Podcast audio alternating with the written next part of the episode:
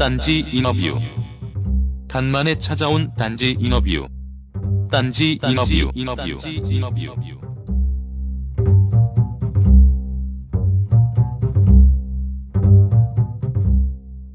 네, 아, 딴지 인터뷰 굉장히 오랜만에 인사드리는데요. 어, 저는 딴지 인터뷰에서는 처음 인사드리는 딴지일보 홀짝 기자고요. 딴지 인터뷰를 통해 제 목소리를 처음 들으시는 분께 간략히 자기소개를 드리자면 아, 딴지일보 기자이자 어, 고품격 소비 방송 팟캐스트 슈퍼 의 스타 K 진행을 맡고 있습니다. 네, 아, 오늘 딴지 인터뷰 자리에는 정말 특별한 손님이죠. 네, 유병재 씨 함께하고 계십니다. 네, 안녕하세요. 유병재입니다. 어, 저 원래 인터뷰 한다고 말씀드려서 네. 왔는데 갑자기 어, 좀 전에 한 5분 전에 예. 팟캐스트로 하신다고 들어서 갑자기 이렇게 하시는구나. 저, 저희 회사 자체가 좀 상당히 즉흥적이어가지고요. 도덕적으로 완벽하다고 알고 있다고 왔거든요. 네, 저희 굉장히 예의 있게 여쭤봅니다. 네, 도덕적으로 완벽하게. 네, 알겠습니다. 네. 아 그리고 지금 이 자리에는 어, 딴지일보 어, 불과 지지난, 지지난주였나요? 예. 정직원 네. 기자로 이제 수습을 뗀 코코아 기자가 함께하고 있고요. 네, 안녕하세요. 이제 정 기자가 된 코코아 기자입니다. 네, 어, 코 기자와 함께 어, 딴지 라디오에서는 굉장한 영향을 발휘하고 있지만 사실 밖에 나가서는 아무도 모르는 성녀 박세롬이 PD가 함께하고 있습니다. 네, 안녕하세요. 박세롬 엔지니어입니다. 굉장히 오시 도착하시자마자 네네네. 급작스럽게 바로 이제 녹음 시작해가지고 네, 네. 아니 뭐 녹음은 상관 갑자기 네. 하는 건 상관없는데 아까도 얘기했지만 이거 갑자기 녹음을 한다고 하셔가지고 조금 아, 당황스러워요. 아직도 좀 당황스러워요. 이렇게 날치기로 하실 줄 몰랐는데. 이게 굉장히 계획된 시나리오 같지만 사실은 저희도 어제쯤 그 얘기가 나온 거기 때문에 아 진짜요? 네, 아 그래도 이렇게 순순히 허락해 주셔서 굉장히 아니, 감사드리고 아니, 아닙니다. 뭐 벙커 뭐 처음 오신 건가요? 벙커는 처음 왔고요. 저는 근데 딴지일보는 되게 옛날부터 네, 봤어요. 저가 시골 출신인데 거기 도서관에 뭐 딴지일보 옛날에 책으로 나왔어 아, 잖아요 네. 그막 김영삼 전 대통령 뭐 캐리커처 있는 네, 그런 네, 거 네, 막 네, 책으로 네. 빌려서 보고 97년인가 9년인가 아무튼 그때쯤부터 좀 되게 재밌게 봤었거든요. 아, 뭐 졸라 하는 그런 예. 그런 거 해가지고 그때부터 좀 되게 재밌게 보고 있었던 언론. 97년도면은 그 유병 씨 굉장히 한 중학생쯤 아니 아니요 초등학생 근데 정확히는 기억 안 나는데 97년인지 9년인지 아무튼 초등학생 때부터 그 아, 뭐 동네 도서관에 있는 책 같은 거 보고 아좀 재밌다고 생각을 많이 했었어요. 낙검수 같은 것도 진짜 많이 들었고 아, 어릴 때부터 그렇게 바르게 자라오시진 않은 거예요. 저요 딴지일보를 접할 정도면. 그런가요? 네. 그런가? 아, 그냥 그첫 질문이 딴지일보는 평소에 자주 보는 편인가요였는데. 아 그래요. 예, 요새는 좀 챙겨 뭐 가끔 저- 보면- 거기에 항상 북마크에 체크해놓고서 네. 들어가는데 사실 보는 기사는 솔직히 제가 막 다 보지는 네, 솔직히 그렇죠. 말씀드리면 않고요. 예. 그 자주 보는 거는 그 한동안의 적정 관람료. 아, 네네네. 딴지일보 인터뷰 제의를 이렇게 흔쾌히 허락하게 되신 계기가 또 딱 있을까요? 아니 뭐 아까도 말씀드렸지만 딴지일보 진짜 되게 평소에 네. 좋아했었고 네. 되게 이런 논조라든지 이런 유머의 비율이라고 해야 되나 그런 네. 것들을 되게 평상시에 영향을 저도 어렸을 때부터 많이 받았던 것 같고요. 음, 그래서 좀 괜찮은 언론이라고 생각을 해서 네. 영광으로 생각하고 메일을 주셨었잖아요. 그 네네네네네. 그래서 받고서 거의 바로 답신 아. 드리고 했던 것 같아요. 감사합니다. 참 딴지일보 영향력이 대단하지 않습니까? 이 딴지일보 키드셨던 이 유병재 씨가 아, 이 방송에 이렇게 아 그렇게까지. 그렇게까지는 아니에요. 아그 인터뷰 얘기가 나와서 말인데요. 네네네. 그 초인 시대를 연출하셨던 그 김민경 PD 어. 님께서 그 다른 매체 인터뷰에서 네네. 굳이 유병재 씨의 단, 단점을 꼽는다면 음, 네네. 말수가 너무 없어가지고 아 네네. 근데 생각보다 그 이번에 인터뷰 준비해서 봤는데 인터뷰를 어마무시하게 많이 하셨더라고요 저요? 지금까지 예. 그, 그래서 궁금한 게 네네. 원래 거절을 잘 못하는 성격이셔서 그런가요? 아니면 그냥 들어오는 대로 근데 다 맞긴 맞는데 네. 사실 거절도 잘 못하고요. 네.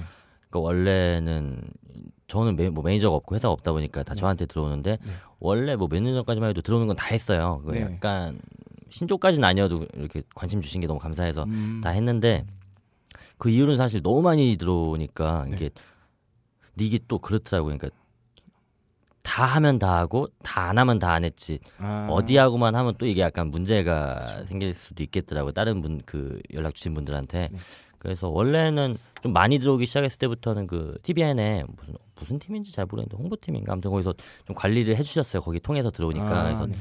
하다가 초인시대 같은 것도 홍보해야 되는 타이밍에는 음. 또 이렇게 하루에 SNL 극한 직업 할 때도 그랬고 네. 약간 많이 몰릴 때는 진짜 좀 한 3일 정도 잡고 하루에 한 다섯 개 매체씩 해가지고 근데 그게 진짜 뭐 나이라든지 경력이라든지 뭐 이런 게 많은 사람이 아니고 콘텐츠가 저 자신의 콘텐츠가 좀 제한되어 있는 사람인데 질문이라고 해봤자 사실 비슷비슷하거든요. 제가 이러는 게 많이 없어가지고 근데 네. 똑같은 얘기를 막 한 시간에 했던 거 또 다음 분 들어오면 또 똑같은 얘기하고 이런 것들을 하루에 한 네다섯 번씩 며칠 동안 하니까 조금 나쁘게 얘기하면 진짜 좀 약간 정신병 들 정도로 아. 어 진짜 좀 되게 정신적으로 좀 힘- 힘들어졌어요. 어, 말씀 듣다 보니까 제가 그 머릿속에 떠올랐던 질문이 있었는데. 유현 씨 워낙 영민하셔가지고 그거에 대한 대답까지 다 해주셨어요. 그 아, 사실 그래요? 이 유명인으로서 어떻게 보면은 겪어야 하는 네네네. 아주 기본적인 스트레스 중에 하나잖아요. 같은 질문에 대한 대답을 여러 사람을 만나면서 계속 똑같은 대답을 하셔야 되는 점이 있고. 그러니까 그게 사실 어떻게 보면은 그냥 그래도 똑같은 텐션으로 다 같이 이렇게 말씀드리는 게 예의고 뭐 도리겠으나 사실 저도 사람이고 그래가지고 그게 잘안 되는 것 같아요. 좀 너무 음, 좀 정신적으로 좀 힘들어져요. 똑같은 아. 얘기 계속 하려면은 네. 뭐 앞으로도 이런 일들이 아마 계속 있으실지 있지 않으실지. 그러니까요. 그게 누구지? 자비의 논란인가? 그 어떤 영화 감독하고 배우하는 좀 멋있는 멋있게 생긴 남자분이 있는데 네네. 그분이 되게 멋있는 말 했더라고요. 무슨 어디에서 인터뷰 중에 자주 자꾸, 자꾸 들어오니까 네. 뭐 편지를 쓴 거예요. 자기가 기자들한테 한 통만 딱 해서 뭐 똑같은 인터뷰를 계속 반복하더니 나는 뭐 차라리 죽는 게 낫다. 뭐 이런 식으로 약간 되게 어. 긴 문장을 멋있게 썼더라고요. 네. 아, 나도 저렇게 해볼까 생각했었는데 네. 안될 거. 아마 안 그렇게 하시면은. 네. 굉장히 많은 기사가 나오겠죠. 뭐 네. 유영재 초심 잃었다. 아, 멋있더라고요. 아무튼 그 사람은 좀. 뭐 네. 제가 그런 생각 갖고 있는 건 아닌데. 그- 그분 진짜 잘생겼어요. 아시죠? 어떤 사람인지. 잘생겼죠. 어. 그리고 되게 저랑 나이도 동갑인가 그런데 아 영화도 그래요? 연출도 막 하시고 배우도 하시고 어. 되게 요새 좀 각광받는 분이라고 하시더라고요. 그럼 안 그래도 말수가 또 원래 적으신 네, 분이니까. 네. 그게 더 스트레스가 되실 수도 있겠네요. 성격적으로도. 근데 그게 뭐 말수가 적어서 스트레스라기보다 말이 많았어도 힘들었을 것 같기는 아, 해요. 그렇죠. 예. 아 그래서 덕분에 제가 그 인터뷰 제이 메일을 드리면서 네네. 되게 그 공약을 했거든요. 그 기존의 어, 인- 다른 이제 인터뷰하고 좀 다른 느낌의 인터뷰를 음. 마- 어, 만들고 싶다는 공약을 시- 어, 걸었는데 그동안 인터뷰를 너무 많이 하셔가지고 사실 그 안에 안 들어간 질문을 한다는 건 거의 불가능에 아, 가깝더라고요. 맞아요. 그러니까 제가 원인이 제가 뭐 아까도 얘기했지만 이뤄놓은 게 많이 없어가지고 질문이라고 해봤자 사실 뻔해요. 그러니까 뭐 그래서 아 뭐 에피소드라도 만들어야 되나 싶은 생각도 들고 아, 뭐 이렇게 디스를 하려고 말씀드린 건 아니었는데 그- 그래서 공약을 실행하기가 더 어려워졌지만 예, 일단은 그래도 또 나름 준비했던 그 질문들 통해 가지고 어. 이야기를 좀 잘 나눠봤으면 좋겠습니다. 알겠습니다. 네. 그 사실 저희 제가 그 유병재 씨께 이제 다이렉트로 연결을 하게 된 계기가 네네네. 저희가 그 딴지 그 김호준 총수님께서 하고 계신 그 프로젝트부 어 네네네. 펀딩 그 응원 메시지를 저희가 요청을 드렸는데 네네네. 생각보다 되게 금방 보내주셨더라고요. 네 맞아요. 그때 근데 되게 좀 바트기 아니 그게 뭐 기한이 있는 건 아니었지만은 네. 그때가 아마 일주기 좀 네, 며칠 그 안 남고 네 예. 그때 주셔가지고 그리고 힘든 것도 아니어서 그냥 핸드폰으로 이렇게 찍어 드리면 된다고 하셔가지고 아. 그냥 해서 네, 그래서 그 벙커 요원한테 이메일을 강탈했어요. 제가 막 사정해가지고 아 네, 하여튼 그렇게 연결이 됐는데 네네. 뭐 요거는 약간 민감한 걸 수도 있는데 그 프로젝트부 펀딩 응원 메시지 네네네. 얘기가 나와서 말인데 뭐 세월호 사고와 관련된 그 네네. 발언 같은 거 하신 게 또 네네. 이제 매체에 되게 많이 나오고 막 이랬었잖아요. 어 네네. 뭐 이제 뭐 그런 뭐 아직 유병재 씨를 소셜 테이너라고 부르는 사람들은 아직 많지는 않지만 어, 네. 그런 사회적 발언들 하는 거에 있어서 요새는 좀 이제 슬슬 부담 같은 거 느끼시거나 뭐 그런 건 없을까요? 아니 그런 거는 근데 뭐 전 저 뭐 또 회사도 없고 뭐 이런 것도 뭐 전혀 없는데 그러니까 만약에 회사가 있고 이러면 사실 나 혼자 하는 거면 상관없는데 또 본의 아니게 그 내 주변 사람들한테 조금 뭐라 어떤 단어가 어울릴까요? 좀 뭐 피해라고 해야 되나 그런 것들이 좀 네. 갈 수도 있는 상황이 될 수도 있으니까 그런 것 좀 조심스러울 수도 있는데 저는 아직 뭐 그런 것도 없기도 하고 그리고 아, 그리고 근데 전 소셜 테이너란 말이 잘 모르겠어요. 이런 조어 같은 게 그렇죠. 아 글쎄요. 그러니까 제가 아, 모르겠어요. 뭐 그렇게 불러주면 그렇게 제가 뭐 인정하는 게 맞는 것 같긴 한데 그 조어 자체가 어떤 말인지 잘 그쵸. 모르겠어요. 아니, 뭐 네. 뭐 연예인이나 뭐 유명인들은 뭐 사회 일원이 아닌가? 네, 그러니까요. 그런 얘기는 그래서 근데 항상 그런 게 좀 조심스러운 부분은 아 이게 저는 진짜 정답이 저 뭐 나중에도 안 나올 것 같긴 해 계속 고민되는 부분인데 그럼 발언하는 거 같은 건 전, 전혀 상관없고 뭐 당연히 해야 되네 해야 된다고 해야 되나 아무튼 뭐 네. 당연히 할 수 있는 말을 한 것 같은데 대단한 말을 한 것도 아니고 네. 당연히 해야 되는 말을 한 것 같은데 그게 혹시 또 매사를 막 부정적으로 보시는 분들께는 에이 이 새끼 뭐 인기 끌라고 막 이렇게 또 음. 보일 수도 있을 것 같다는 생각이 들어서 근데 그걸 내가 논리적으로 반박할 수가 없는 것 같아요 왜냐하면 내가 아무리 아니라고 해봤자 뭐 증거가 없으니까 아, 그러니까 그런 것 때문에 혹시 또 다른 사람들한테 또 피해 주는 건 아닌가 뭐 이런 고민은 있어서 좀 그런 부분에서 조심스러운 거 말고 딴 거는 사실 별로 없어요. 딱히 뭐 그런 거에 대한 부담은 없으시다니까 드리는 질문인데 네네네. 뭐 현 정권이나 뭐 야권의 개파 갈등에 대해서 어떻게 생각하시는지 개파 갈등이요? 네네 뭐저 친노 일단- 비노 진영의 뭐 개파 갈등 일단 개파라는 말이 무슨 말인지 잘 모르겠어요. 아, 아 이렇게 피해 가시나요? 아 진짜 모르겠 진짜 모르겠어요. 아 그러면 아 그러면 저 현 박근혜 정부 대해서는 어떤 네. 생각을 가지고 계신지요? 박근혜 정부에 대해서 글쎄요. 어 일단 우리 현재 목표는 우리가 최선을 다해서 현 시점에 가지고 있는 문제점이 무엇인지를 파악하고 열심히 해야 될 것을 인지하는 것이라고 생각을 하고 아 이제 문구를 정확히 못 외워서 이거 정확히 해서 쓰면 되게 재밌, 재밌었을 텐데 아 뭔지 아시죠? 네네 아 아 정확히 외웠어야 되는데 네. 아, 그 그리고 뭐 이제 아, 저, 저 진짜 그 말이 너무 웃겨요. 저 요새도 가끔 저 진짜 웃음이 별로 없는 편이에요. 말수도 네. 없고 평소에 잘 안 웃는데 짤 같은 걸로 그 말을 이렇게 해가지고 예. 하잖아요. 근데 그 비문도 그런 비문이 없잖아요. 아, 그러니까. 그 주어가 한 여섯 일곱 개 되고 뭐 네. 이렇게 목적격 부어가 여기 여기 저기 막 이렇게 네. 아, 너무 웃겨서 아이고 아 그걸 항상 아 이걸 웃겨야지 웃겨야지 했는데 아 외워놓 외워놓을 걸 그랬네요. 아 너무 아쉽네요. 그거를 외운다는 건 정말 그렇죠 외우기 힘들더라고요. 왜냐면 말에 내용이 없으면 못 외우거든요. 네. 아 근데 너무 너무 웃겨요. 네. 그 특히나 이제 3인칭 이런 거 많이 나오고 그 그런 예. 이와 같은 막 이런 거 많이 나오고 그러니까 저도 되게 막 문장을 작가긴 하지만 문장을 잘 쓰는 사람은 아닌데 아무튼 그런 것들이 너무 아, 너무 웃겨요. 네, 아뭐 저기 각각에서 하시는 말씀 뭐다 잘해보자는 것일 테니까요. 네. 아 제가 그 이제 준비를 하면서 봤는데 네네. 사실 이거 되게 유명한 거였는데 저만 몰랐던 것 같아요. 음, 네. 그 싸이월드 미니홈피에서 한때 그 되게 유명짤로 돌았던 네네. 이 평강탄 같은 년아 네네. 김창수 부티크가 저는 그 대학 다닐 때 그거 보고 너무 재밌게 봤는데 아 진짜요. 그걸 유병재 씨가 네 맞습니다. 그 또 이제 페북 네네. 이제 페북이나 이런 SNS 통해 가지고 나 그 쓰신 말들도 되게 화제가 많이 돼서 막 어록 얘기도 하고 하는데 네네. 그런 거는 그냥 뭐 원래 타고 나셨던 건가요? 아니면 뭐 연습을 뭐 평소에 좀 하셨나요? 어, 옛날부터? 타고났다기보다 근데 저는 SNS에 뭐 예전에 싸이월드였고 요새는 뭐 페이스북이나 네. 뭐 인스타그램 이런 거 하지만 전 SNS도 어, 한몇 년 전부터는 뭐 코미디 해야겠다 싶었을 때부터는 좀 그러니까 뭐 보통 쓰시는 뭐 오늘 밥 맛있었다 뭐 날씨 덥다 뭐 이런 개인적인 얘기를 쓰는 건 거의 안 하고 그냥 그것도 코미디 할 수 있는 채널의 한 창구로 음. 쓰고 있어서 그러니까 예를 들어서 내가 방송에서 할 수 있는 코미디 아이디어가 있고 뭐 음. 친구들한테 농담으로 말로 할 수 있는 아이디어가 있고 뭐 SNS에서 그냥 짧은 글로 할 수 있고 뭐 사진으로 할 수, 이런 것들이 다 따로 있다고 생각을 해서 네. 거기에 맞는 것들은 그냥 SNS에서 푸는 것 같아요. 그러니까 뭐 타고난 거는 아닌 것 같고요. 그냥 저도 모르게 되게 어렸을 때부터 애들 웃기는 걸 좀 좋아해서 음. 그때부터 좀 그 SNS에 쓰는 것도 다 계속 아이디어 막 짜내가지고 막 문장 다 듬고 막 이렇게 마침점 뺐다가 뭐 이렇게 하고 좀 나름 생각 많이 하고 이렇게 쓰는 거거든요. 그래서 음. 그런 거에 좀 약간 재미를 재밌기도 재밌고 그래서 하는 것 같습니다. 그 대학 시절에 네네네. 지금 아직 졸업 안 하신 상태죠? 네 지금 아직 저 휴학 중이에요.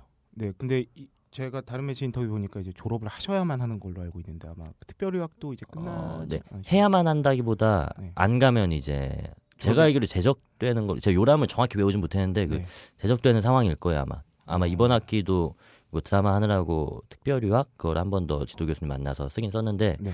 요거가 진짜 제가 알기로는 마지막이어서 요거 음. 이제 더 쓸 수가 없어서 아, 복학을 안 하면 제적된 있습니다. 그러면 복학을 하실 계획인가요? 복학은 지금 아직 잘 모르겠어요. 어떻게 해야 될지. 아, 네. 네, 모르겠습니다. 저는 그래도 그 유병재 씨의 졸업을 지- 응원하는 게 아까. 생각해 보니까 그 선후배 관계시네요. 네, 맞아요, 맞아요. 네. 아, 맞아요. 저희 각하랑 네. 아, 맞습니다. 저 그때 대선 때쯤에 네. 저희 학교에서 아마 관련된 인물들이 많이 나- 문성근 선배도 저희 학교 음. 나오셨었고 네. 박근혜 대통령도 저희 학교 나오셨었고 또 누구 계셔 몇 분 더 계셨던 박찬욱. 감독 어 맞아요, 맞아요, 님도 맞아요. 예 서- 서강대 출신이시죠. 음, 맞습니다. 그런데 또 학점도 2점대라고. 2점대인데 이점 때는 공부했을 때 이점 때였고 아. 안 했을 제 SNL랑 같이 병행했었을 때가 한 학기인가 두 학기인가 있었고 그때는 또 1점대 나오고 막 이랬어요. 어. 이참 참 진부한 질문이긴 한데 아까 네네네. 그 SNS도 일종의 개그 창구라고 말씀하셨었고 네네네. 제가 알기로는 그 UCC 같은 것도 좀 만들으셨고 이제 음. 뭐 대중적 인 지도가 없을 때부터 그런 거 이제 노력을 되게 많이 해오셨잖아요. 이제 이쪽 그의 뜻을 두고 네네. 만약에 잘 안 됐어요. 네네네. 그래서 뭔가 직업을 선택해야 네. 돼야만 하는 일이 있었다면 네네. 그러면 그냥 뭐 취업 같은 거 하셨을 것 같아요. 아니면 뭐 다른 거. 근데 저는 그걸 잘 모르겠는 게 생각을 안 해봤어요 전혀. 그러니까 음. 항상 저는 그런 걱정이 별로 없었어요. 그러니까 그게 자신감이 있어서 그런 게 아니라 그냥 나는 요거만 할 줄 아니까 어. 이거만 하고 안 됐을 경우를 별로 생각을 안 하고 살았던 것 같아요. 그래서 되게 막막하게 만약에 안 됐으면은 근데 아마 계속 하지 않았을까 싶어요. 음. 이런 이런 것들 저는 근데 어렸을 때부터 꿈이 여러 번 바뀌었지만 뭐 초등학생 때는 만화가를 하고 싶었었고 그다음에 뭐 네. 영화 감독이 되고 싶었고 그다음에 뭐 PD가 되고 싶었고 뭐 그다음에 코미디언이 돼야겠다 이렇게 좀 근데 거의 다 약간 문화예술 뭐 어떤 이런 것들 만드는 일을 어렸을 때부터 좀 좋아해가지고 요쪽 아닌 거는 좀 생각을 많이 안 해봤었던 것 같아요. 그 다른 매체 인터뷰들이나 뭐 이런 거 통해서 봤을 때 네네 뭐 제가 알기로는 KBS 공채 개그맨 시험도 여러 번 도전하셨었고 한번 땄어요. 아 한번 네네 그때 3차까지 가신 거예요 그러면은 아니요 그게 1차, 2차, 3차가 있는데 네. 사실 1차는 서류라고 해 가지고 제가 알기로는 거기는 1차는 웬만하면 다 붙고 네. 그러니까 제가 들은 걸로는 안 드- 붙으면 안 될 사람을 떨어뜨리는 과정이래요 1차 서류는 그래서 1차는 거의 뭐 거의 대부분 합격을 하고 2차에서 이제 한 1분 정도 시간을 주면 거기서 준비해온 자유 연기 보여드리고 뭐 더 시키면 뭐 개인기 같은 것도 하고 1분 정도 이렇게 하고 거기서 합격이 되면은 3차에서 뭐 지정 연기, 자유 연기 좀 2, 3분 정도 붙는 걸로 알고 있는데 대부분 2차에서 떨어지고 음. 3차에 조금 적은 수가 올라가 3차에서 최종 합격되는 건데 저는 2차에서 다 같이 떨어질 때 떨어졌어요. 아 3차까지는 못 가셨던 네, 못. 갔습니다. 아, 제가 다른 정보를 받고 아, 어, 왜, 왜, 왜? 그 다- 어디서는 3차에서 떨어진 걸로 어, 나왔나? 아니 아니. 그 아. 3차까지인데 근데 이게 뭐 방송국별로 그리고 기수별로 아마 좀 바뀌는 걸로 알고 있어서. 스스로 그, 그 만약에 공개 코미디를 하셨을 수도 있- 네네. 있는 거잖아요. 네, 근데. 근데 스스로 생각에 나는 네. 무대 체질인 것 같다. 뭐 이런 느낌은 있으신가요? 저는 주로 이제 네. 짜여진 꽁트나 네, 네, 이런 네. 걸 많이 하는 네, 이제 네. 유병재 씨를 많이 봐왔어가지고. 근데 사실 무대에서도 짜인진 꽁트이긴 한데 네.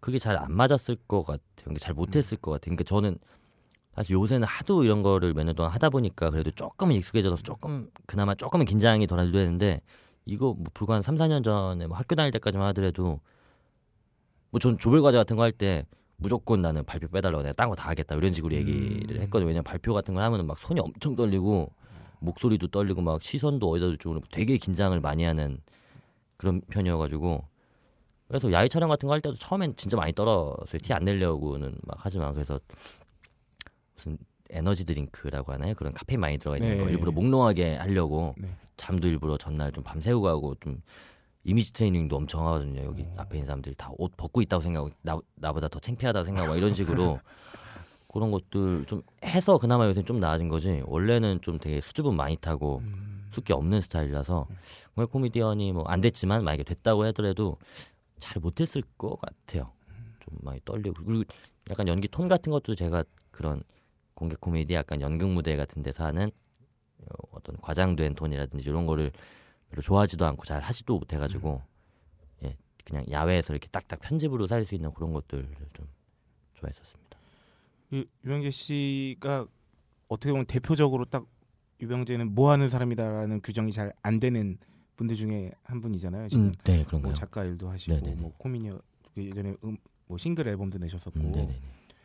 그 근데 어 그러니까 알려진 바로 이제 작가에서 시작해서 네네. 이제 코미디를 하고 계신 네네. 그런 상황인데 외국에는 코미디언 네. 작가가 실제로 코미디언을 이제 하, 코미디를 하는 경우가 되게 많잖아요. 그렇죠. 근데 이제 보통 이제 스탠딩 코미디언을 네네. 많이 하죠. 이제 자기가 짠 대본으로. 스탠딩 개그 같은 거는 뭐 하고 싶은 생각 없으신가요?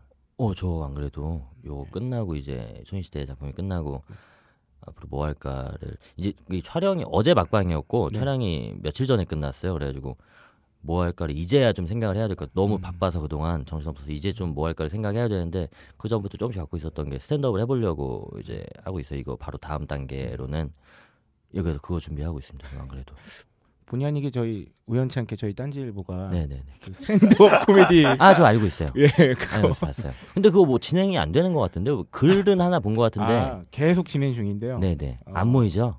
사람들이? 네, 잘 도전하시는 분들이 많- 지금도 없는 것 같아요. 예. 그래서 딴 데서 하기 전에 제가 먼저 하려고 합니다.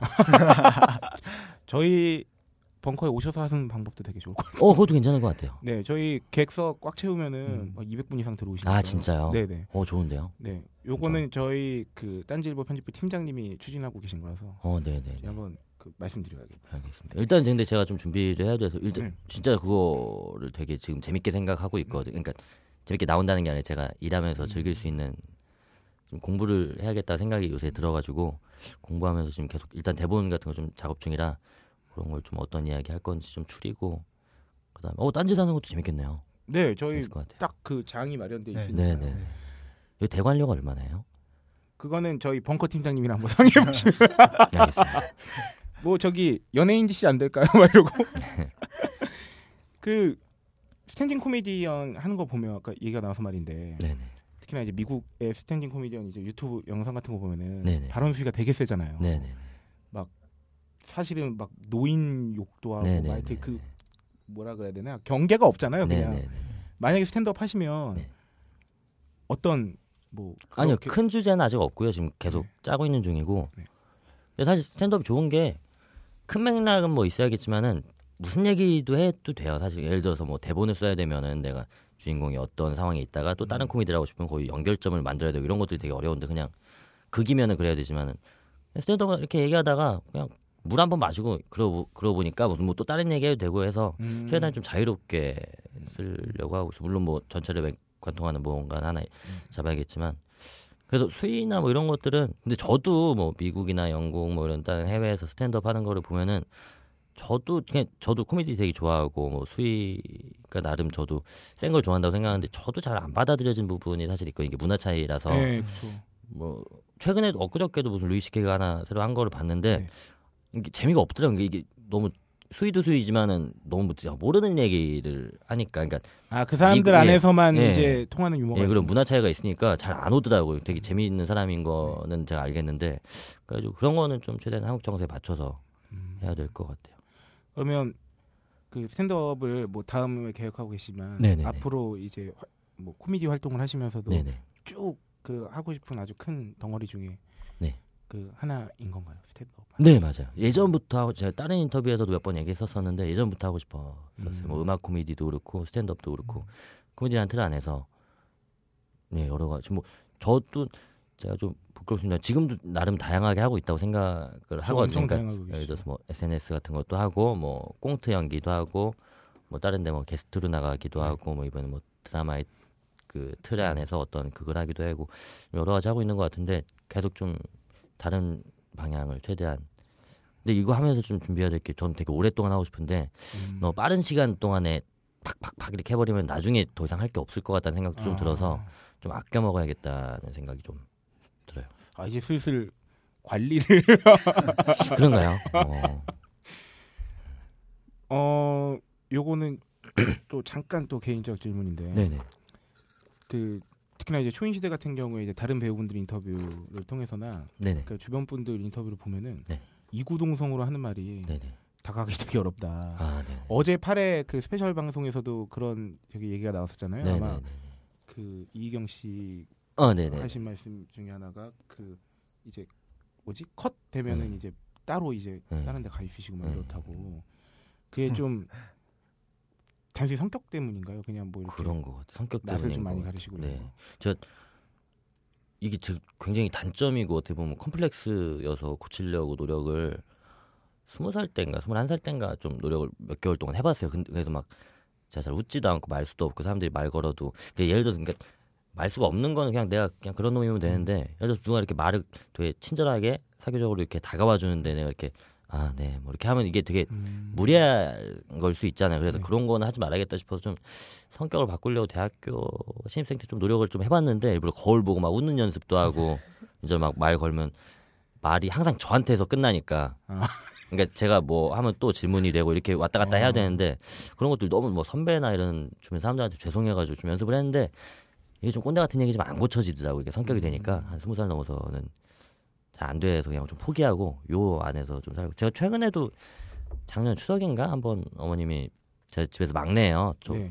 아들이 저만 있고 누님이 두 분 계시고. 예 누님이 두 분 계시고 사촌 누나들도 다 두- 여자분들이고 저만 아들이요 다 딸이고 저만 여, 아들이어가지고 시골에는 아직까지는 조금 남아선 사상이 네. 있거든요. 그래서 되게 귀하게 자랐는데 얼마나 귀엽겠어요. 근데 엄마가 얼마 전에 추석 때 나는 네가 막내인데도 참 어렵다고 뭐 이런 얘기를 하시더라고요. 아 부모님 그러니까 막 네. 뭐 집에 보통은 그래도 집에서는 막 이렇게 제로 아, 제롱이라 그래 귀여움을 음, 아니야. 아니야. 떨고 이런 아예 안말 그러고. 거의 안 해. 며칠 동안 뭐 진짜 한 세네 마디 할 때도 있고 말 너무 안 하니까 참 어렵다고 이렇게 무슨 말 하겠냐고 이렇게 하셔가지고 좀 그렇습니다. 좀 벽이 좀 있는 것 같아요. 그럼 대학 생활 하실 때도 그 이제 관계가 되게 넓은 편은 아니시죠? 아 완전 아싸였습니다. 그, 근데 이게 차라리 그냥 일반적인 사회생활을 하는 거면 또 모르겠는데 네. 특히나 요새 인지도가 이제 근 몇 해 사이에 급격히 이제 많이 높아지셨고 새롭게 만나는 분들도 많으시고 하다 보면 네네. 괜히 오해 사거나 막 그래서 그나마 지금 제가 그래도 여기서 뭐 얘기도 하고 뭐 이렇게 하는 게 그나마 이게 조금 사교적으로 변한 거. 어. 그러니까 말씀하신 그 포인트대로 옛날에 뭐 아무도 모르고 이럴 때는 그냥 아이, 저는 그런 놈이구나 했을 텐데 옛날에 그랬으면 요새는 그래도 사람이란 게 그렇더라고요. 저도 그런 것 같고 나는 똑같아도 주변 사람들이 보기에 저 새끼 변했을 거야 이렇게 생각하고 보면은 음. 뭐야 뭘 해도 변한 것처럼 보이고 해서 조금 그나마 뭐 이렇게 인사도 좀 이렇게 하고 뭐 이렇게 좀 사교적으로 좀 변한 거 그나마 변한 게 좀 요 정도인 것 같아요. 좀 이렇게 어떻게 보면 본의 아니게 강제로 뭔가를 노력해야 되는 상황인 거잖아요. 네. 네, 네, 네. 그런 거에 대한 스트레스나 뭐 힘든 건 근데 사실 지금 하고 있는 일 자체가 되게 너무 감사한 일들이어서 뭐 예를 들어서 많이 알아봐 주시고 뭐 이렇게 관심 가져 주시고 하는 게 너무 좋아서 그 정도는 감수해야 되는 것 같아요. 뭐 이렇게 사랑받는 직업이니까 조금 그렇게 힘든 거 어느 정도는 예 그런 것도 싫다고 하면 좀 약간 너무 투정인 것 같고 음, 예, 요 정도는 뭐 그렇게 어려운 건 아닌 것 같아요. 평소에 술을 좋아하신 걸로 네, 네, 네, 알고. 있는데 주량은 어떻게 돼요? 주량이 세지는 않고요. 되게 자주 뭐 한 일주일에 5일 정도는 먹는 거 같은 게 맨날 혼자 먹거든요. 집에서 무조건 컴퓨터 앞에서 아, 맥주 주량이 딱 그 500ml 큰캔 예. 네개 정도 사서 어. 먹으면 딱 좋아요. 그냥 그래서 자면은 뭐 스케줄이 아무리 바빠도 조금 무리해서라도 좀 마시고 자는 편. 아. 약간 중독 초기 정도 되는 거. 아이 뭐그 정도예요. 그 정도 아닌가요? 아, 그 이게- 저, 저는 그래서 벌써 간암으로 아 진짜요. 어. 그 정도 소량으로 자주 마신 거는 아마 크게 그러니까 이게 양이 중요한 게. 아니고 버릇인 게 네. 안 먹으면 잠이 안 오고 뭐 아. 계속 먹어야 되고 이런 것들이 초기 증상이라고 그러더라고요. 아. 그래서 뭐 손 떨리고 이런 것까지는 없는데 그러니까 항상 그러니까 이런 기분이 들어요. 그러니까 술을 진짜 마시고 싶을 때가 있잖아요. 그런 네. 기분이 아니어도 나는 지금 술을 마셔야 될 것 같은데 막 이런 느낌이 들어서 아, 마시고 막 약간 뭔지 알것 예. 같아요. 그런 것 때문에 아직 최근 한 2, 3년 동안 계속 그렇게 먹었던 것 같아요. 뭐 그럼 맥주 말고 뭐 소주 같은 거는 집에서 혼자 소주 먹긴 좀 그러니까 안 드시는 건가요? 아니면 그냥 맥주를 원래? 어, 아니요 그냥 근데 제가 뭐 술을 되게 어- 어렸을 때부터 먹던 음. 것도 아니고 술 같은 것도 다 스무 살 넘어서 먹고 그래서 술 맛을 아직 잘 몰라요 맥주 맛 같은 것도 잘 구분을 못 하고 그리고 소주 같은 게 너무 써요 아직 제가 어려서 그런지 모르겠지만은 그래서 뒷맛도 깔끔하지 않고 그래서 그냥 맥주만 이건 좀 창피해서 좀 얘기하기 그런데 가끔 보드카 크루저 거 있잖아요 그 예, 과일 예. 맥주 같은 거 음. 그것도 좀 사서 먹고 하고 아, 있습니다. 마시는 게 막 좋아서 특별히 뭐 이렇게 네. 선호하는 맥주가 따로 있는 건 그냥 그때 그때. 네 맛 구분을 잘 못해요 그냥 네 여기서 근데 또 아니, 아닙니다 네. 아, 뭘까요? 국산 맥주 얘기하려고 그랬는데 네. 사람들이 막 그러잖아요. 국산 맥주 뭐 맛없다고 하는데 네. 솔직히 저는 그것도 잘 몰라요. 그냥 아, 차가우면 맛있는 것 같아요. 그건 음. 알겠고 호프집 가서 먹는 건 되게 맛있는 것 같거든요. 음. 되게 차갑게 이렇게 갖다 주니까 근데 집에서 캔 맥주는 아무리 어떻게 뭐 진수성찬이랑 먹어도 그냥 맛은 없는 것 같아요. 취하려고 먹는 거지. 저도 저는 지금은 국산 맥주 별로 안 좋아하거든요, 진짜. 네. 요새 나온 거는 좀 괜찮은 것 같아요. 음. 특히나 예전 거는. 어, 네. 근데 예전에 저도 몰랐거든요. 국산 맥주가 이렇게 왜 맛이 없다 그러지. 근데 음. 그것도 사람 입맛이 정말 해외 맥주를 마시니까 좀 알겠더라고요. 그래요. 어. 네. 아 그거는 맛있더라고요. 조금 그 L이라고 써 있는 거 있잖아요. 아니 L 엘. 이렇게. L이 이렇게 써 있는 거예요? 네네 크게 L이라고 써 있는 거 편의점에서 파는 건데 아, 되게 싸요. 싸 거의 국산 맥주 가격 인데 음. 그것도 수입 맥주인데 이름을 모르겠네. 음. 빨간색, 노란색, 뭐 까만색 이렇게 있는 거. 요새 세계 맥주가 워낙 많이 들어와. 맞아요, 너무 많아요. 예. 술버릇 같은 거는 술 버릇이 없습니다. 취하게 잘 안 드시는 타입인 것 같은데. 아 취하게 먹는데 술버릇이 없어요. 그러니까 주사가 원래 제가 스무 살 때 처음 먹었다 고 그랬잖아요. 그때 네. 그래서 대학교 신입생 때 다들 그렇듯이 이렇게 먹고 좀 약간 사고라고 해야 되나? 사고까지는 아니고 좀 약간 주정 부리고 그래가지고 처음에는 막 선배들 신 입생 환영회 막 이럴 때아 저 친구 재밌다 막 주정 부리고 하니까 귀엽다 뭐 야, 재밌는 놈이네 이렇게 했는데 이런 걸 한 두 번 정도 하니까 이제 좀 약간 빈축도 사고 그래가지고 그때 좀 제대로 배워서 오.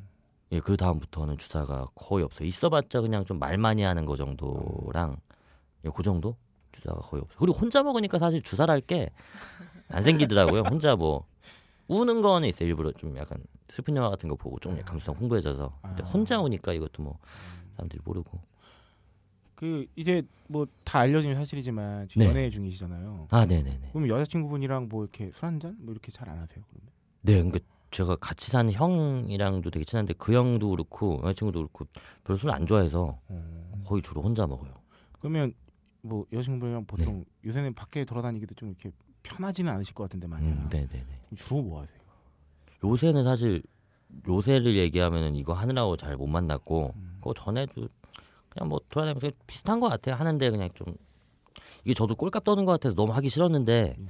뭐 선글라스 쓰고 마스크 쓰고 하거든요 근데 네. 좀 너무 나쁘끄러워가지고 하기 싫었는데 근데 걔한테 피해가 되니까 그러니까 아, 같이 만나고 있는데 네. 몰래 사진 찍는 사람들도 있고 막또막 계속 사진 찍어달라고 그러고 막 이렇게 오면은 오시면은 그건 혼자 있을 땐 괜찮은데 같이 있으면 걔랑 좀 어, 그래가지고 그런 거는 하고 그래서 그런 것들이 조금 약간 미안해가지고 집에서 보거나 뭐 이렇게 해요. 음.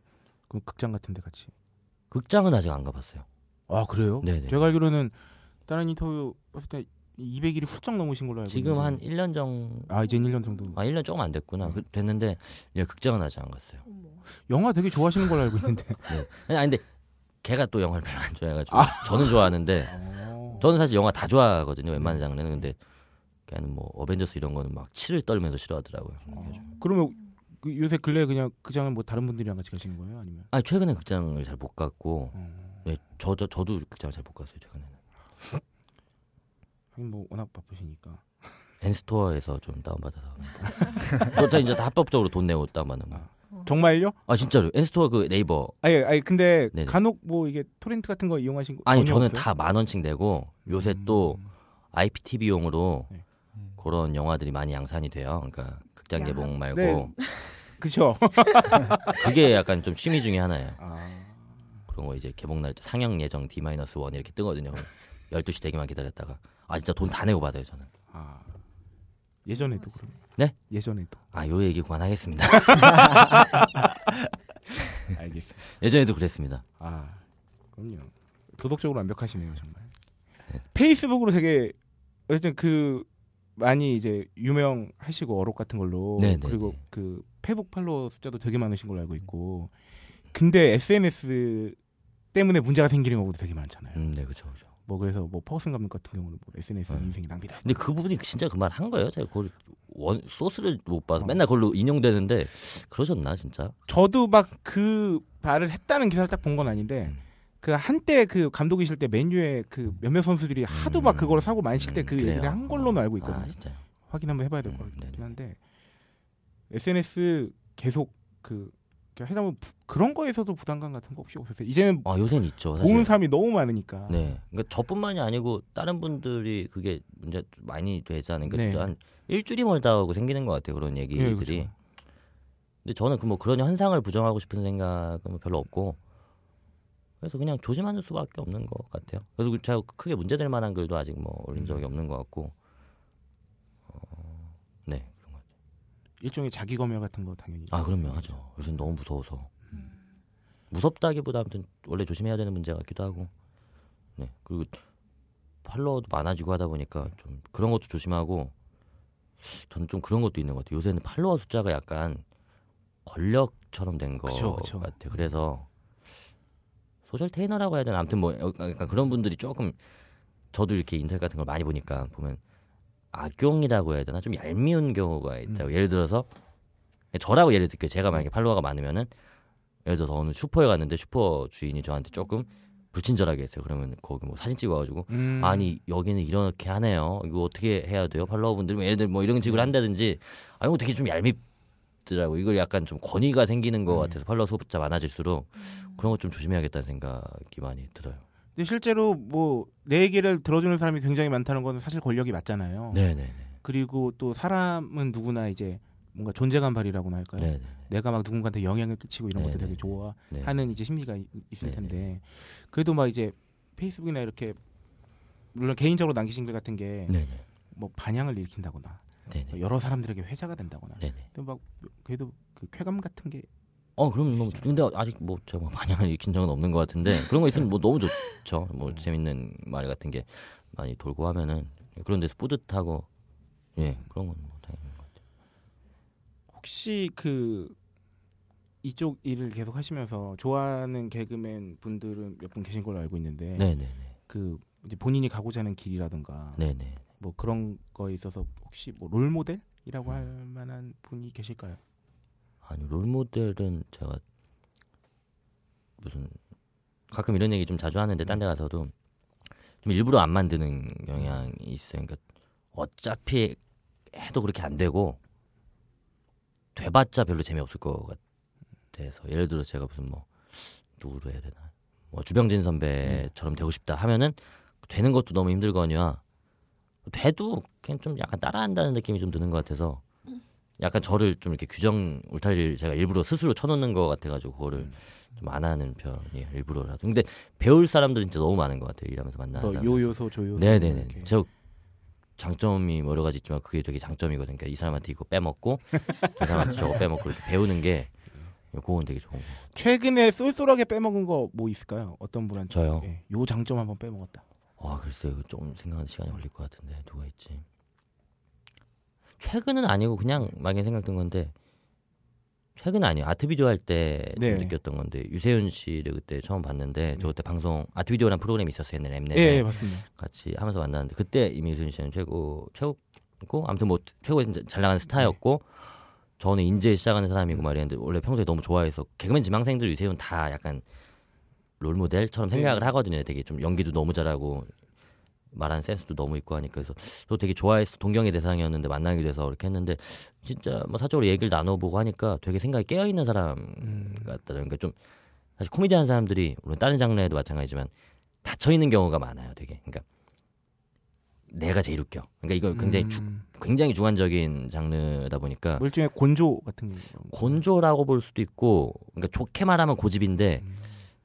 어 좋게 말하면 자신감 고집인데 좀 나쁘게 말하면 되게 자기 안에 갇혀 있어 남의 얘기 안 듣고 내 것만 최고야 뭐 이렇게 하는 게 좀 되게 좋은 자세는 아닌 것 같거든요. 근데 그런 것들을 유세윤 씨 보면서 좀 많이 배웠으니까 되게 열려 있더라고요. 제 얘기도 많이 들어주시고 다른 사람들 코미디 하는 사람 아닌 사람들한테도 의견 들으면 뭐 이렇게 수렴해서 아 그래 뭐 이렇게 좀 귀가 열려 있다는 생각을 많이 받았어요. 유세윤 씨도 그렇고 SNL 하면서 신동엽 선배도 보면서 되게 사실 신동엽 선배 지금 뭐 나이도 많이 네. 있고 데뷔 때부터 인기가 최고였는데 그걸로 한 20년 넘게 이렇게 사랑을 받은 사람인데 저 같은 무슨 뭐 막내 작가 애들 얘기가 뭐가 들리겠어요. 근데 다 들어주고 음. 아 그래 뭐 항상 의견 물어보고 이렇게 하시는 게 아 진짜 뭐또 탑들은 이유가 있구나 이런 생각이 조금 들었어요. 그래서 그런 것들 저도 아직 어리지만 근데 어린 애들한테도 이런 게 있거든요. 사실은 내가 제일 웃기고 아예 쟤는 별거 아니고 이런 것도 있어서 그런 거 항상 좀 조심해야겠다는 생각이 들어요. 그런 거 좀 많이 배웠어요. 아마 실명을 말씀하시긴 어렵겠지만 네. 보시다 보면 그럼 반대로 네네네. 아씨 왜 저렇게 했는데 지 말아야지 이런 경우도 종종 보시나요? 코미디 안에서요. 뭐 좀 넓게 볼게요. 이번에는 뭐 그 너무 또 좁을 수 있으니까. 그 사람으로는 안 하고 그냥 행동으로 얘기하면은 네. 저는 개인적으로 그거는 되게 싫어하는 게 연기할 때 가끔 코미디언들이 웃는 경우 있어요. 그러니까 음. 이렇게 하다가 막 근데 이게 말이 안 되는 건 왜냐면 리허설을 몇 번 했었고 아. 근데 왜냐하면 이걸 왜 하냐면은 따라 웃으면 관객들이 웃게 돼 있어요. 그래가지고 웃음이라는 게 그래서 막 자기가 연기하다 이렇게 보면 솔직히 선수들 보면 다 보이잖아요. 이렇게 아이 생각 뭐 아, 분명 히 연습했을 텐데 여기서 왜 웃는 거야 이렇게 항상 일종의 치팅처럼 보이는. 맞아요. 거죠. 치팅이 반칙이고 음. 하면 안 되는 건데 그런 것들이라든지 그런 거나 아니면 사실 하지 말아야 될 건 너무 많은데 그런 것들이나 그런 것들이나 또 어, 이런 자세도 저는 되게 싫어하는 거죠. 예를 들어서 농담하다가 꼭 드럽게 감없는 새끼들이 이런 거 많이 하는데 하다가 자기가 우연히 뭐 하나 웃겼어요. 네. 그러면은 아 뭐 이런 거 좋아하시는구나 뭐 이런 식으로 해가지고 뭐 자기가 다 알았던 것처럼 뭐 이렇게 아, 그러니까 뭔지 알죠. 예를 들어서 네. 제가 뭐 말장난을 하나 했- 했는데 우연히 사람들이 웃는 거 그럼 어, 안 웃을 줄 알았는데 웃었네. 뭐 이렇게 솔직하게 얘기하면 되는데 아 이런 거 좋아하셨어? 그럼 아 알았어 그럼 이런 거 많이 해줄게. 뭐 이런 식으로만 하는 게 아, 진짜 백이면 백 다 감없는 새끼들이 그런 얘기 하거든요. 그래서 그런 것들도 너무 싫고 난 진짜 저렇게 되지 말아야지 생각이 좀 들고 관객 탓하는 것도 좀 아, 뭐 아 이거 웃을 준비가 안 돼 있다, 자세가 네. 안돼 있다. 아, 왜 이렇게 안. 웃어? 뭐, 씨, 뭐 이렇게 왜 이렇게 뭐 얼어 있어? 뭐 이렇게 뭐 왜 이해를 못 하는 거야? 이해했는데 안 웃긴 건데 그리고 이해 못 시킨 게 자기 잘못인데 이런 것 좀 약간 책임 전가하는 장면 아니, 그런 모습 같은 것도 조금 하지 말아야겠다 생각. 뭐 하지 말아야 될 거는 사실 너무 많은 것 같아요. 이거 말고도. 그런 할 말들을 좀 다 하시는 편인가요? 너, 어, 네. 그러니까 뭐 자기 주장이라든가 네네네. 그거를 이제 뭐 선배들한테도 네. 왜꼭 그 아닌 건 아니라고 말해야 네네네. 또 직성이 풀리는 타입들이 있잖아요. 네네네. 보통, 보통 어떠세요, 병주 씨는? 그 그냥 말씀으로 하시는 편인가요? 아니면 그냥 혼자 생각으로만 하시나요? 아무 말도 안 하는데요. 제가 요새 그런 생각을 많이 하는 이런 주제로 좀 고민을 하는데 네. 좀 다른 얘기지만 지인의 폭력이라는 주제로 좀 생각을 하고 있으니까 예를 들어서 그러니까 저도 생활인이니까 이런 얘기 할 수 있지만 또 그 사람 만나서 하다 보면은 그 말이 안 나오잖아요. 그러니까 그 사람 또 예를 들어서 제가 방금 얘기했던 그런 뭐 코미디언으로서의 단점이 있으면은 또 다른 면에서 날 되게 잘해주고 아껴줘 또 다른 장점이 이게 잘 안 나오는 거야. 그러니까 내가 아는 사람들이 저지른 잘못이라는 게 되게 좀 모순이 있는 것 같아서 좀 연구해 볼 만한 주제인 것 같아요. 좀 다른 얘기 한번 해봤습니다. 아 방금 말씀드렸던 이유가. 그 뭐 감 없는 새끼들 그 되게 딱 확고하게 말씀을 하시니까 아. 혹시나 이 생활 속에서도 그런 편이신가? 아니 근데 뭐 일하면서 보는 사람일 수도 있고 TV 통해서도 저도 시청자니까 그렇게 보는 경우도 있고. 근데 저는 이런 일 하기 전에서부터 옛날부터 TV 볼 때도 그런 거 많이 느꼈어요. 음. 아 저기서 왜 웃냐 저거 분명히 음. 알 텐데 그리고 너무 티가 나고 막 이러니까 그런 것들은 조금 안 좋아했어요. 아까 이게 아까 이 롤모델 질문에서 흘러온 얘기인데 네, 사실 네, 그 롤모델 질문을 드렸던 이유가 사실 기존에 계신 이제 코미디 하시는 분들 중에는 그 유병 씨 같은 일종의 태클을 타고 하신 분이 거의 없잖아요. 음, 네네네. 제가 볼 땐 거의 처음인 것 같은데 네. 근데 아마 몇 분 계시긴 할 거예요. 작가 하시다가 코미디 아. 하신 분도 제가 알기로 정확히는 아닌데 서승만 선배도 아마 작가 출신이라고 아. 알고 있고 표영호 선배도 작가 하시다가 왔다고 들었는데 정확히는 모르겠어. 너무 선배님들라. 그 코미디를 항상 이게 아주 뭐 뭐 인지도를 얻기 전부터 네네네. 그리고 앞으로도 계속 코미디를 하고 싶어 하신다고 네, 늘 네, 말씀하셨는데 인지도가 이제 그리 높지 않던 시절에 비해서 이제 지금 많이 뭐 유- 일종의 이제 유명인이 되셨는데 코미디 하는 데 있어서 달라진 점이 있을까요? 그때랑 지금이랑 뭐 자세라든가 생각이라든가 혹은 뭐 장단점이라든가 일단은 좋은 거는 관심을 많이 받는 게 이전보다는 물론 저는 지금도 너무 미미하다고 생각은 하지만은 이전보다는 사실 아무리 뭐 구슬이 좋아도 껴야 보배처럼 아무리 좋은 게 있어도 사실 봐야지 이게 재밌는 거지.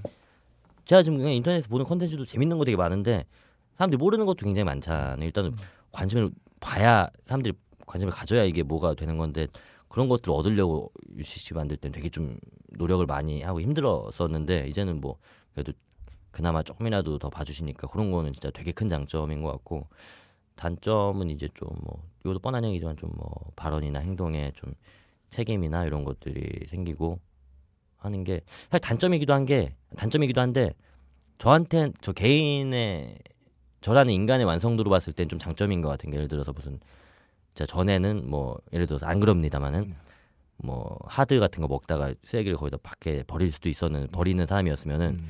요새는 그런 걸 신경 쓰게 되잖아요. 네. 근데 예전에도 저 안 버렸어요.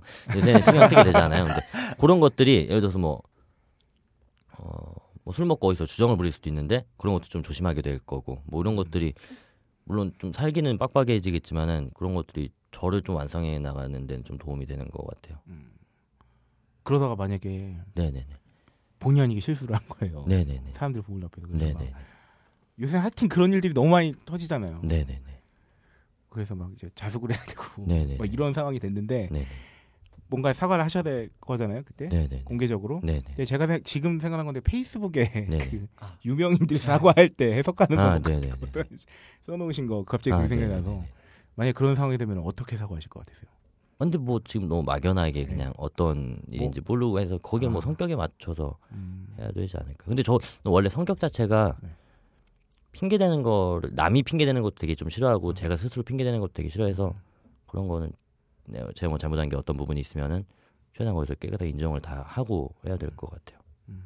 거기서 또 그러니까 사실 어떤 문제가 터졌을 때 제가 그냥 제3자 입장에서 어떤 뭐 시청자나 뭐 국민이라고 해야 되나 국민 입장에서 다른 일들을 볼 때 사실 뭐 어떤 일이 터지면은 사람들이 그거를 어, 만약 들어서 어느, 어떤 일이 터졌는데 이 사람이 되게 비호감이고 평소에 마음에 안 들었던 사람이에요. 근데 이 사람이 아무리 맞는 말을 해도 사실 맞게 안 보잖아요. 일단 세안경을 다 그렇죠. 끼고 보기 때문에 저는 그게 나쁘다기보다 그렇기 때문에 오히려 저는 잘못하지 않은 것도 인정하면 인정했지. 음. 그러니까 여기서 예를 들어서 이 사람이 어떤 A라는 사람이 있는데 어떤 뭐 구설수에 휘말려서 했었는데 A라는 사람이 1이라는 건 잘못했고 2라는 건 잘못을 안 했는데 잘못처럼 됐어요. 그럼 꼭 2라는 걸 그건 아니라고 이렇게 얘기를 하잖아요. 근데 사람들은 또 야 거기서 변명하지 마, 엄마 뭐 이렇게 거짓말하네 이렇게 또 오해를 하는 경우가 종종 있는 것 같아서 오히려 저는 내가 잘못 안 한 것도 인정하면 인정했지 거기서 그렇게 하지는 않을 것 같아요. 그럼 너무 억울하지 않아요? 그게 근데 뭐 어쩔 수 머리로 잘 안 되는 것 같거든요. 어쩔 수 없죠. 게. 뭐 음. 시스템이라니까. 그냥 뭐 일은 제가 진짜 잘못했는데 사실 이는 아니거든요. 이것도 네. 잘안 하신다는 거잖아요. 안 한다기보다 뭐 그래 본 적은 없는데 네. 그래야 될 것 같아. 그러니까 음. 보면은 조금 너무 그런 것 같아서 이게 아예 실명 같은 걸 언급해야 좀 얘가 이렇게 네. 비유가 딱딱 맞을 텐데 그런 것들이 좀 네. 없다 보니까 음. 그래도 막상 진짜 억울한 일이 닥치면 아, 그럼요. 아, 근데 어쨌 음. 이건 뭐 몇십 년 동안 계속 이랬던 걸 저희들도 많이 봤잖아요. 그래가지고 아마 안 할 것 같아요. 또 억울한 거 있지 않을까요? 자기 입장에서는. 저는 그렇게 생각해요. 네. 억울한 게 있을 거라고 생각해요. 그, 그 사람들이 그냥 옆 사람이 아, 네, 얘는 별로야 이렇게 할 만한 거를 네. 연예인들이 그런 행동을 하면 막 단죄를 하려 그러잖아요. 아, 그 예로 들려고 계속 아까부터 고민했던 게 그 음주운전 음. 혹시나 아. 음주운전 하셨으면 그런데 면허가 없으시군요. 네. 앞으로도 계획 없어요? 저는 없어요. 근데 저는 그게 뭐 문제가 됐어요. 연예인 생명을 못 한다는 것도 음. 있지만 그것보다는 진짜 좀 사람을 죽일 제가 좀 신조 같은 게 누구한테 도움은 못 돼도 피해는 주지 말자라는 게 있어서 내가 누굴 다치게 할 수도 있겠다는 생각. 이건 진짜 칼보다 더 무서운 무기잖아요. 차다 차라는 게 그래가지고 음주가 꼭 아니어도 내가 누구를 어떻게 해칠 수도 있겠다는 생각이 들어서 피해주기 싫어하는 성격인 분들 주변에도 이렇게 볼 수 있잖아요. 근데 보통 그러면 다가가기가 되게 힘들더라고요. 그래요. 피해를 주기 난, 난 평소에 피해 주기 싫다고 생각하시는 분들의 어떤 뭐라 되냐 특유의 그런 게 있어요 그러면 그래서 사실 되게 좋거든요 피해를 저한테 안 줘서 음. 근데 그런데 다가가기 되게 어려운 거예요 상대방들이 왜냐하면 음. 나도 저 사람한테 조금이라도 피해 주면 안 될 것 같은 느낌이거든요 음. 음 그런 것도 좀 있는 것 같아요. 솔직히 얘기하면 음. 남이 저한테 피해 주는 것도 솔직히 좀 별로 안 좋아하는 것 같아요. 그렇죠. 아, 이건 당연한 얘기인가? 아뭐 당연한데 네. 그게 나는 뭐 아, 나는 씨, 나만 나한테 피해 주는 것도 음. 싫어라고 얘기해서 못 다가가는 게 아니라 느껴져요 그게 음. 그러니까 특히나 얼마나 조심하시겠어요 남한테 피해 안 주려고 근데 그게 보이잖아요 제 눈에. 그러면 나도 혹시 모르게 저 사람한테 음, 피해 주는 거 아닐까 할까봐. 보통 그래도 조금 어느 정도는 이렇게 피해라고 하긴 좀 못해도 저는 이걸 약간 신세 같은 느낌으로 표현하거든요. 신세를 음. 진다거나 혹은 뭐 이렇게 허점을 드러낸다거나. 보통 이러면서 이제 좀 가까워지는 경우도 되게 많은데. 그러면 되게 명지 씨 같은 경우는 네. 가까워지는데 되게 오래 걸리는 확실히. 네, 좀 그런 스타일이에요. 그러니까 예를 들어서 저는 개인적으로 아 이것도 되게 나쁜 말인데 개인적으로 좀 약간 이해 안 되는 건 아니고 조금 제가 못 받아들이는 말 중에 하나 아 못 받아들인다고 해야 되나? 어, 저한테 막 아 친해지고 싶어요 이런 말을 하면은 저는 근데 그 말 듣는 순간 못 친해져요 그 사람하고. 그러니까 저는 되게 자연스럽게 친해졌으면 좋겠는 게 음. 오랜 시간 지내면서 이렇게 했으면 좋겠는. 저도 보면 누구랑 친해지고 싶고 이런 욕구들이 있는데 그냥 자기 자연스럽게 지금 사는 형이랑은 되게 자연스럽게 군대에서부터 만나가지고 이렇게 됐어요. 그러니까 뭐 언제부터 아 뭐 누구 친해지고 싶다, 뭐 친해지고 싶어요, 뭐 이렇게 한 게 아니라 그냥 자연스럽게 이렇게 재밌게 지내다 보니까 친구가 되고 이렇게 식구처럼 됐는데 아 누구 병재야 너 나도랑 친해지고 싶어 하면은 저는 그 말 듣는 순간 이제 조금 부담스럽다고 해야 되나 그런 게 좀 생겨서 그 말 들으면 못 친해지는 것 같아요. 약간 성격 이상자. 아 아니 그 이상자는 아닌 거고 그딱 그 사람 성격이 다 똑같지는 않지만 그런 유형들이 있는 것 같긴 하거든요. 음. 그러면 혹시 연애할 때는 네네네. 좀 뭐랄까요? 그 연애에 있어서도 약간 좀 각- 시간이 좀 걸리는 편이셨나요? 아 저요. 예, 뭐 물론 이제 연애하고 이제 보통의 관계는 좀 다른 측면이 있지만 네네네. 어쨌든 관계잖아요. 인간관계잖아요. 음, 네. 저는 개인적으로 예, 사람도 좀 그런 관점으로 좀 보고 그리고 저는 기본적으로 예를 들어서 누가 나를 아무리 좋아해도 제가 마음이 없으면은 좀 못 만나고 누가 나를 아무리 싫어해도 제가 좋아하면 좀 그래도 계속 좋고 뭐 이런 게 좀 있어서 어, 기본적으로 제가 먼저 좋아하면서 시작을 하는 것 같아요. 근데 좀 시간은 좀 걸리는 편. 그러면 뭐 이렇게 만난 지 며칠 오래돼도 좀 네네. 약간 뭐 이걸 대면 대면이라고 표현해야 되나? 네네네. 아니면 뭐 약간 어색한? 네네네. 어, 그런 경우도 좀 있어요. 연애했던 중에. 지금은 지금은 어떠세요? 아니 뭐 어색하진 않은데 지금 그냥 뭐 너무 너무 잘하고 너무 행복해요. 음, 나 같아도 근데 지금 연애 중이시면 그러니까 어느 정도 연애할 때 벽 같은 거는 네네네. 남겨두세요. 자기 영역이랄까? 어 어떤 부분에서 그러니까 뭐 자기 생각일 네네. 수도 있고, 그러니까 완전 다 오픈하는 사람이 있고, 네네네. 그래도 뭐 이걸 신비감이라고 말하면 좀 뭐하지만 그, 그, 그렇게 얘기하죠. 어, 네 그런 거 자기만의 찌질함, 음, 네네네. 뭐 그런 것까지는 안 꺼내는 사람들이 있잖아요. 어, 찌질함인지는 모르겠는데 어쨌든 좀 뭘 남겨두긴 하는 것 같아요. 막 음, 그러니까 꼭 연애뿐만이 아니라 누구한테도 그렇게 속내를 깊이 얘기를 잘안 음. 하는 것 같아요. 이게 좀 약간 심리 치료처럼 됐네요. 얘기하다. 아, 보니까. 아 니 네. 이게 아그 그 사람이 어떤 사람인가에 네네. 대해서 알아보는 게 제일 좋은 게 이런 음, 거예요. 네네네. 인간관계 할때 네. 어떤지 뭐 이런 거. 개인적으로 저는 좀 그런 게 있는 것 같아요. 아직까지 조금 초등학생 같은 마인드인 게 초등학생 때야 아야 유병재가 누구 뭐 예를 들어서 뭐 누구 김하나라는 애 좋아한대 뭐 이러면 창피하잖아요.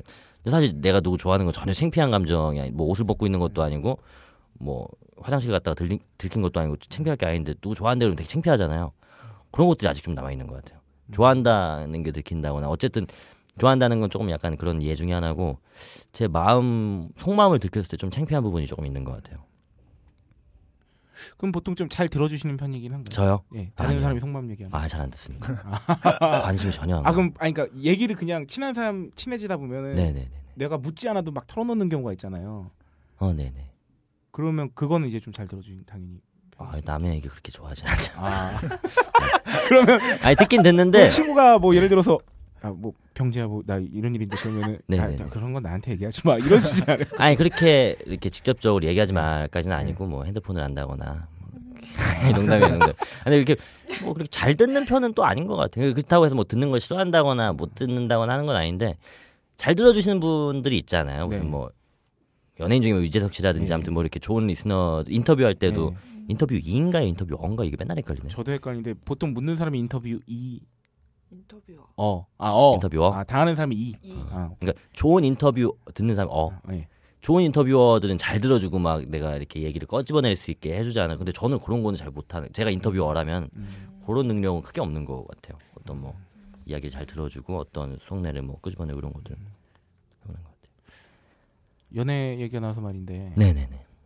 연애 지금 연애 과정에서 뭐 고민이나 이런 거 전혀 없으세요? 지금요. 지금은 근데 아직 뭐 만난 지 그렇게 오래되지도 않았고 또 제가 되게 좋아하고 지금 근데 어, 그리고 연애를 제가 많이 못 해봤어요. 그래서 거의 첫 연애라고 봐도 뭐 무방할 정도로 하고 있어서 아직까지 뭐 너무 행복하고 고민은 그나마 뭐 너무 바빠서 자주 못 만나는 거 정도였던 것 같아요. 그럼 잘 안 싸우세요?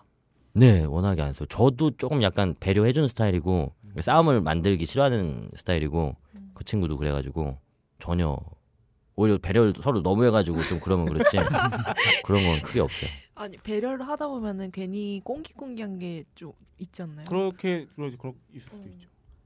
아니 저는 딱히 없는 것 같고 그리고 예를 들면 그러니까 그런 게 제가 너무 바빠서 못 만나도 사실 뭐라고 하, 잖아요 그런 네. 경우에서 뭐 이렇게 상대방 이성 쪽에서 하는데 그런 거 전혀 오히려 자기가 먼저 너무 바빠서 힘들겠다 그런 식으로 막 이렇게 해주고 네 그래 꽁기꽁기가 양형순 씨가 만든 말인가요?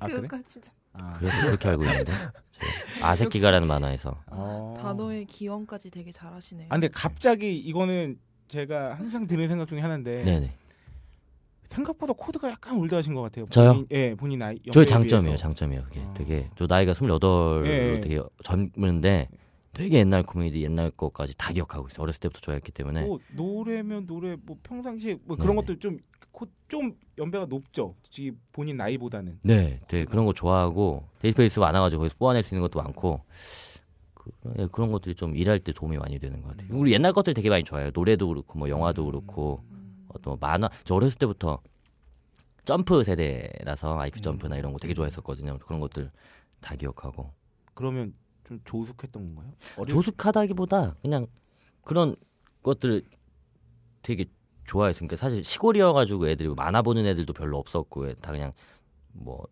그냥 운동장에서 놀고 막 이랬었는데 저는 영화 같은 것도 되게 좋아했고 그런 것들을 좀 되게 왜 그랬는지 모르겠는데 좀 많이 받아들였던 것 같아요. 취향이 되게 전 개인적으로 좋은 것 같아요. 그래서 그런 것들에서 좀 뭔가 많이 나오고 사고방 그렇다고 사고 방식이 이제 뭐라 그래야 되냐 옛날 스타일은 아니시잖아요. 그쵸 네. 딱히 그냥 뭐 좋아하는 문화나 이런 것들이 다 그래서 그런 네네네. 거지.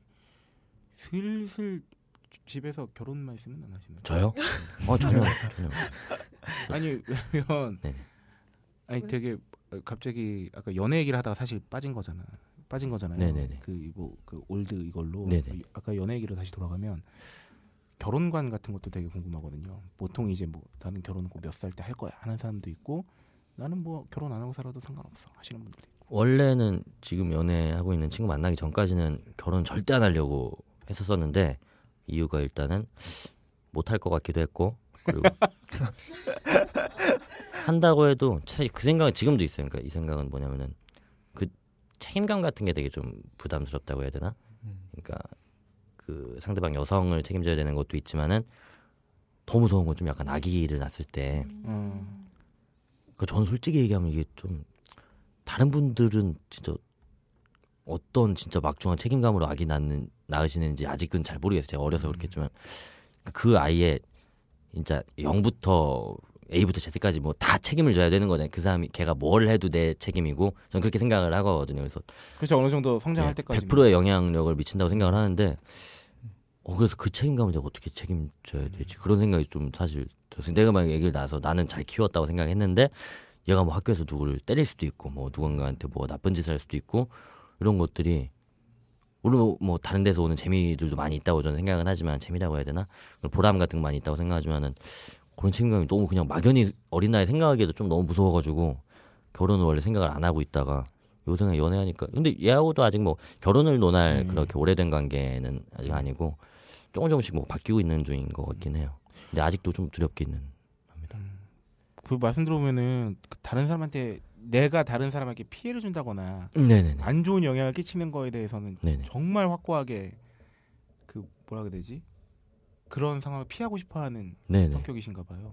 네, 근데 뭐 말로만 이러지 또 피해 많이 주고 사니까 예, 갖고 있는 생각이 이런 거지. 어, 그래도 아마 아 그럼 결혼은 원래 좀 이렇게 시간이 좀 걸리는 편이라 가까워지는데 네네. 보통 그럼 연애에서 결혼까지 가는데도 좀 시간이 필요하신 타입인가 봐요. 그럼 그럴 것 같아요. 뭐 안 해봐서 모르겠지만 뭐 이렇게 명희 씨 말씀 듣다가 이제 하고 싶은 질문 같은 거 없나 없나요? 저는 계속 얘기 듣다 보니까 갑자기 그 영화 서유기 주성치 영화 서유기. 그게 갑자기 생각이 났어요. 뭔가 그런 작품을 하시면 잘할 것 같다. 그런 코드 갑자기요? 네. 원래 주성치 영화 네. 되게 좋아하시잖아요. 네 주성치 좋아하죠. 코기 혹시 알고 어 아니요 아니요. 저, 어. 저 서유기를 제가 제일 좋아하는 영화거든요. 네네. 갑자기 딱 생각이 들었어요. 아 이렇게 거기 그런 걸 하면 괜찮겠다.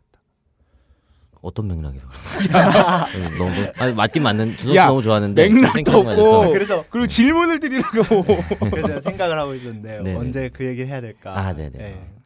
여기 주성치 영화 너무 좋아했어요. 지금 제일 영향 많이 받은 게 주성치인 것 같아요. 그렇다고 해서 무슨 이제 뭐 나이도 있고 사실 주성치 영화가 다 재밌진 않거든요. 제가 느끼기에는 그, 다, 그 당시 워낙에 영화 많이 만들 때 그래가지고 퀄리티가 많이 떨어진 작품도 많이 있는 것 같은데 그래서 뭐 다 좋아하고 그러진 않은데 좀 영향은 진짜 많이 받은 것 같아요. 그러면 꼽을 만한 영화 몇 개 있을까요? 주성치 영화. 저는 제일 좋아하는 거는 하나는 없는 것 같고 북경 특급 one이랑 도학위룡이랑 희극지왕 정도 음.